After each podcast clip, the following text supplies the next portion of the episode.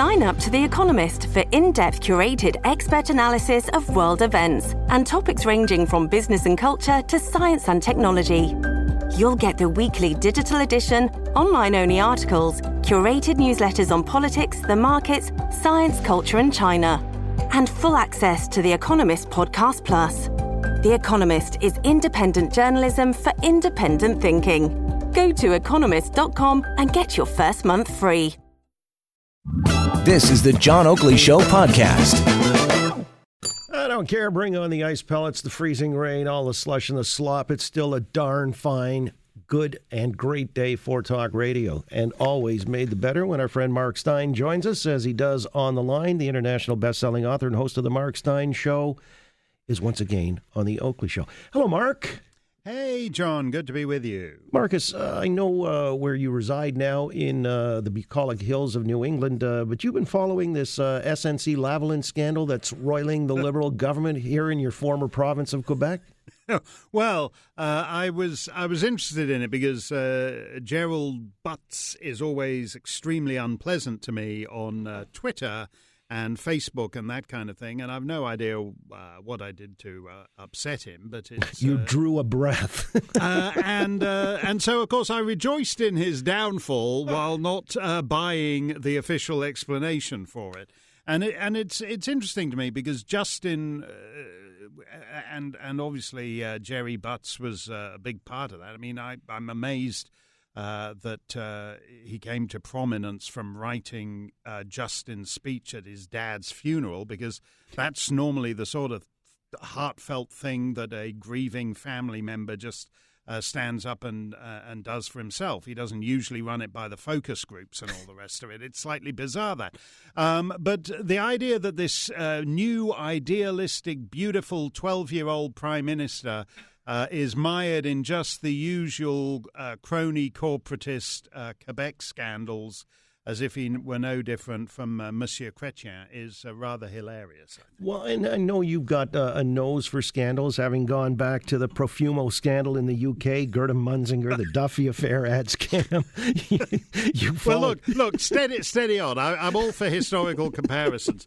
Uh, after John Profumo resigned as Her uh, Majesty's Minister of War, he disappeared into the East End of London to do good works among the poor for the next uh, half century. Mm. And I don't know what Gerry Butts is planning, but it isn't that. Okay. He's not going to be disappearing to do good works among the poor for the next half century. So no Albert Schweitzer Memorial Award forthcoming no. for okay, Joe. No, no, no.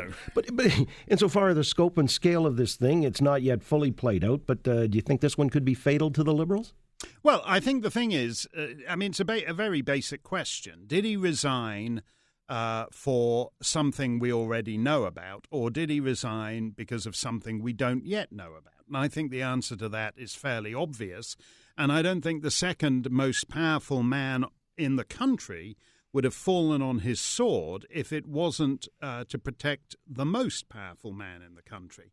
And I, I, I really, uh, it's, it, it's really one of the most unattractive features about uh, Canadian public life which is the the um, intersection between uh, Quebec corruption and the federal Liberal Party. I mean, it's quite. They, do you remember that was uh, uh, the U.S. ambassador to Canada? He was uh, in an elevator with Chrétien at uh, in Ottawa somewhere. And Chrétien was with his daughter France, uh, who's married uh, to uh, Monsieur Desmarais' uh, son. Mm. And, uh, and the U.S. ambassador goes, uh, Oh, France certainly married well. And Chrétien goes, uh, "No, Andre married well," and it's like uh, it's like some creepy arranged marriage scene in some BBC costume drama from medieval Europe. This this is the uh, just if you recall when uh, they got to Afghanistan, they found that uh, Mullah Omar's daughter had married uh, Osama bin Laden's daughter, and Osama bin Laden's daughter had married Mullah Omar had married into Mullah Omar's family. Mm. And and that's that's the coziness of the Liberal Party and these Quebec corporations. And so it's interesting to me that they didn't just try to ride out the storm here, which uh, suggests at a certain level that whatever it is that is yet to come out isn't just you know, like the auberge grand mère in Shawinigan or whatever, where uh, Chrétien had just uh, uh, sluiced some uh, federal uh, dollars to his buddy to build a, a, a totally incompetent inn. I, there was no. I stayed at that inn, and the guy's very nice, but he'd taken all the federal money and done nothing with it. The uh, the clearances at that, like the, the the gap between the door and the toilet, is about like seven inches. It's like nothing in that building is up to code because mm. why would it be? He's well, got the money from the prime minister. So the question, the, mm, so the so this is something I think it's bigger than the uh, the auberge grand mère of blessed memory. I'm still trying to get my head wrapped around the Osama Omar uh, nexus. It's kind of like the Uma Oprah thing that Letterman was riffing on about for a while. yeah, yeah. Well, it's like they have their, you know, the Taliban and Al Qaeda were into the whole "I'm my own grandpa" type scene, and and that's that's true of the Quebec Liberal Party, of the Canadian Liberal Party, and the big Quebec corporations too. So, in other words, what you see this being mainly about, if not entirely, is about pr- protecting a Quebec-based company. Well, uh, and uh, donor no. to the Liberal Party. Yeah, uh, it's it's about some. It's it's bigger than what I mean. They are accused. Uh, I think the reason for the investigation is that they're supposed to have bribed the Libyan government, which uh, uh, is a uh, is a slightly mind-boggling concept. But evidently, uh, the Libyan government has uh, higher ethical standards than the average Quebec government, for example. Uh, so I had because bribing the Libyan government appears to be a crime in Canada, whereas if you were bribing the average Quebec, Quebec government, it wouldn't be. So there's something there's something bigger here. This Gerry Butts Gerry Butts is he's not just the you know, whatever the title is principal secretary. He's not like Peter White was to Brian Mulroney. He's it's bigger than that. It's a more important relationship, and uh, and Justin is kind of bereft without the guy. I mean, it's one thing for his eyebrow to fall off when your right hand falls off and slides off the cliff into oblivion. Mm. It's difficult. It's difficult. Uh, if you if you look to this guy to write speeches for your father's funeral, um, then you know this guy is as plugged into you as anybody is, and he did not resign on a holiday weekend for the reason he gave. All right, so there are other shoes to drop. Do you think we'll get to the bottom of it, or uh, would maybe um, less than assertive or aggressive media just uh, let this one, you know, they'll rag the puck until it dissipates and dies? Well, what happened? Uh, one, one of I think one of the ways liberals manage scandals well is to make it all too complicated for people to follow.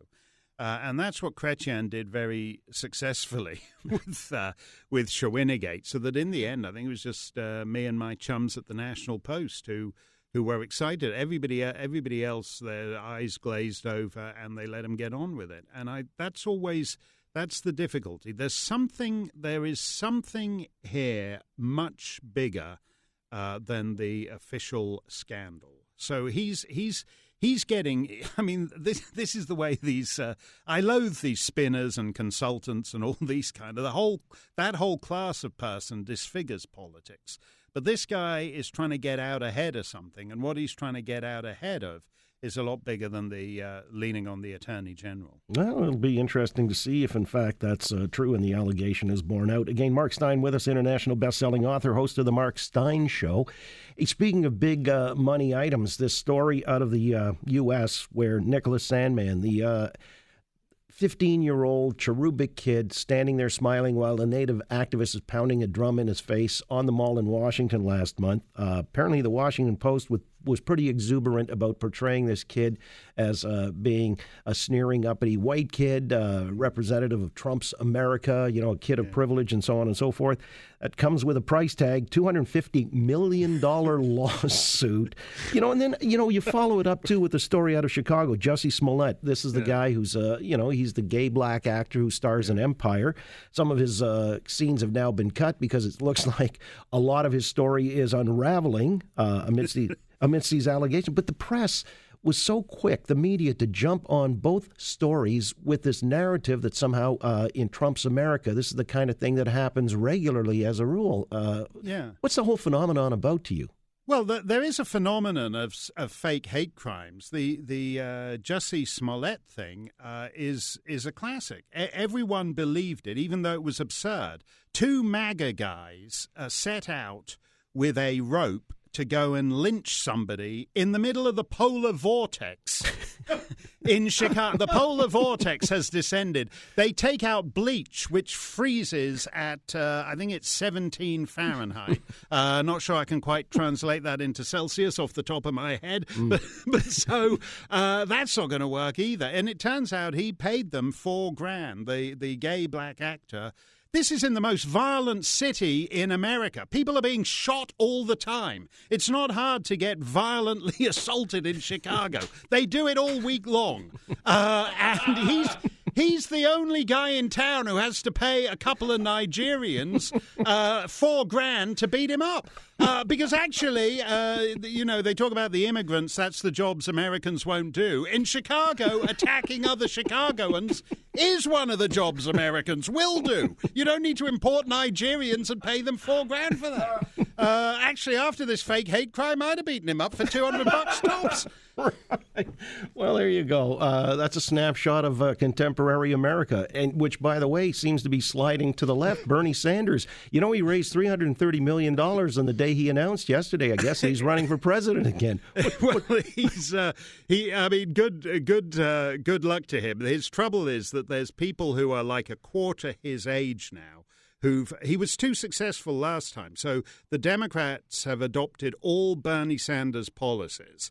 Uh, but they've uh, they've located them in more fetching and appealing young persons uh, like uh, Kamala Harris and Alexandria Ocasio Cortez. So Bernie, uh, you, you got you have your moment, and you should never let the moment pass, uh, which he did four years ago, and that's something Gerry Butts could tell him for free. you know, when you when your moment comes along, you have to seize it because two, four, seven, nine years down the road, it's not going to be there again. I see. And Gerry Butts has been rather unflattering to you on Twitter. Who knew? Uh, that's quite a revel. He might actually borrow from Dennis Miller. I hate you more than books.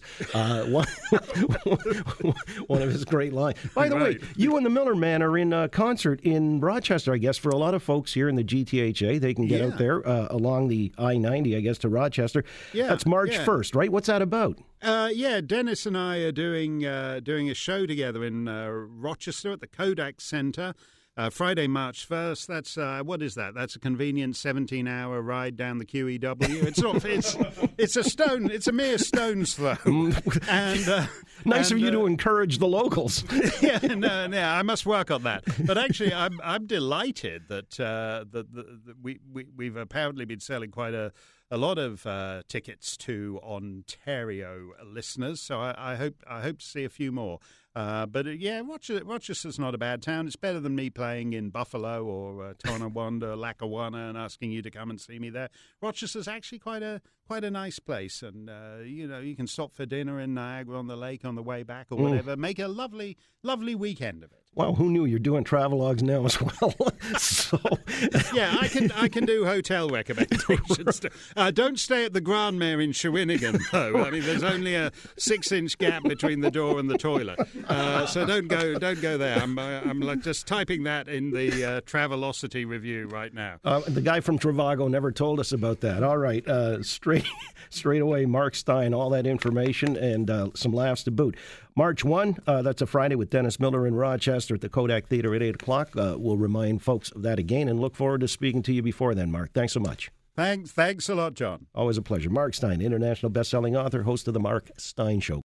Thanks for listening to the John Oakley Show podcast. Be sure to rate, review, and subscribe for free at Apple Podcasts, Google Podcasts, and anywhere else you get your on-demand audio.